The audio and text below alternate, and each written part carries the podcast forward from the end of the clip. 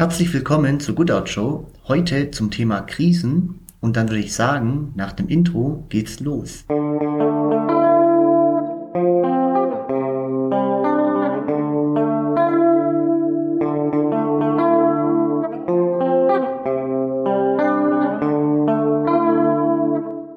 Ja, heutzutage sind wir von sehr vielen Krisen umgeben, ob es jetzt die Ukraine-Krise ist, die Klimakrise oder die ganz persönliche Krise.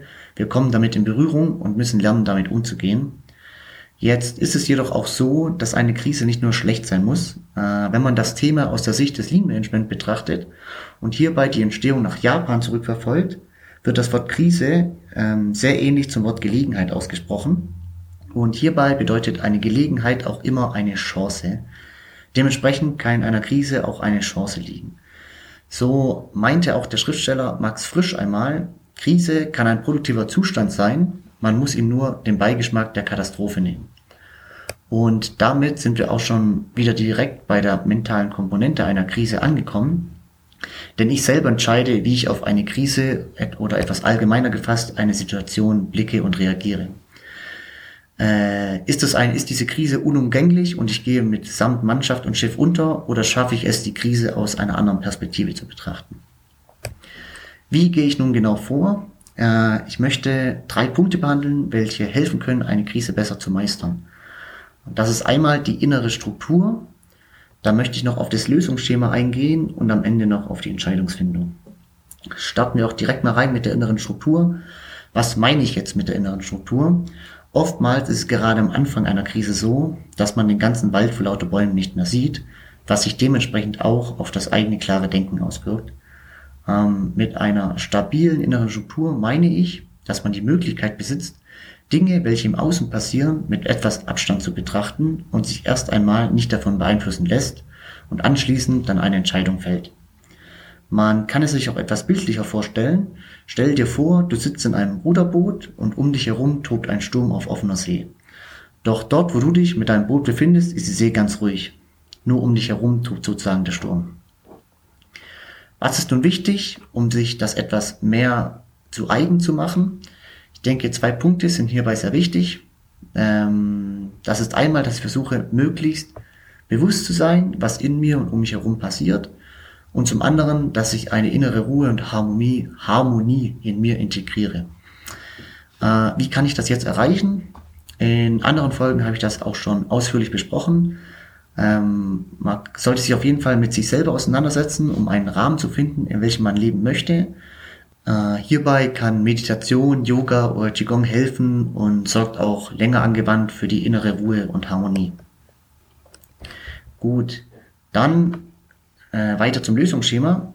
Wenn ich nun etwas ruhiger an die Krise rangehe und mich erst einmal nicht direkt beeinflussen lasse, sondern das Ganze einmal so nehme, wie es ist, kann ich der, mit der Situationsaufnahme beginnen. Und die Frage hierzu, um es etwas anschaulich zu gestalten, ist, wie ist die Situation im Moment? Und darauf aufbauend, welche Parameter haben einen Einfluss auf die Situation und welche kann ich vernachlässigen? Äh, wenn ich nun meine Parameter definiert habe, habe ich ja schon sehr viel Klarheit gewonnen. Jetzt ist es noch wichtig, die Situation aus verschiedenen Perspektiven zu betrachten, um ein ganzheitliches Bild des Ganzen zu bekommen. Hierbei kann man auch wieder vorgehen wie bei der Situationsanalyse und die verschiedenen Perspektiven definieren. Anschließend schaut man sich einmal an, wie das aus den verschiedenen Perspektiven aussieht. Äh, wenn man das gemacht hat, kommt man auch schon zur Entscheidungsfindung und man hat in dem Fall auch schon sehr viel Klarheit für sich gewonnen. Und mit all diesen Parametern kann nun eine Entscheidung getroffen werden. Was hierbei noch wichtig zu beachten ist, ist die verschiedenen Perspektiven in Beziehung zueinander zu setzen, um herauszufinden, welche Entscheidungen auf was eine Auswirkung hat oder haben und äh, damit dann, damit die Entscheidung auch langfristig zum Erfolg führt. Ein kleines Beispiel hierzu. Angenommen, es gibt eine Hauptstraße in der Stadt, die stark befahren ist und die Stadtverwaltung entscheidet, diese Straße für Bauarbeiten zu sperren. Diese Entscheidung hat natürlich Auswirkungen auf das gesamte Verkehrsnetz, ähm, zum Beispiel höhere Belastung von Nebenstraßen oder auch Auswirkungen auf Geschäfte und Unternehmen, welche dann, welchen dann die Laufkundschaft fehlt. Gut, jetzt sind wir auch schon am Ende angekommen. Ich fasse noch einmal kurz zusammen. Erstens, es ist wichtig, eine innere Struktur zu haben und damit, äh, damit man in Ruhe und mit klarem Kopf an die Sache herangehen kann. Zweitens, ich schaue mir die Situation an und bestimme die Parameter, welche einen Einfluss auf diese haben. Drittens, ich betrachte die Situation aus verschiedenen Perspektiven, um ein ganzheitliches Bild der Situation zu bekommen.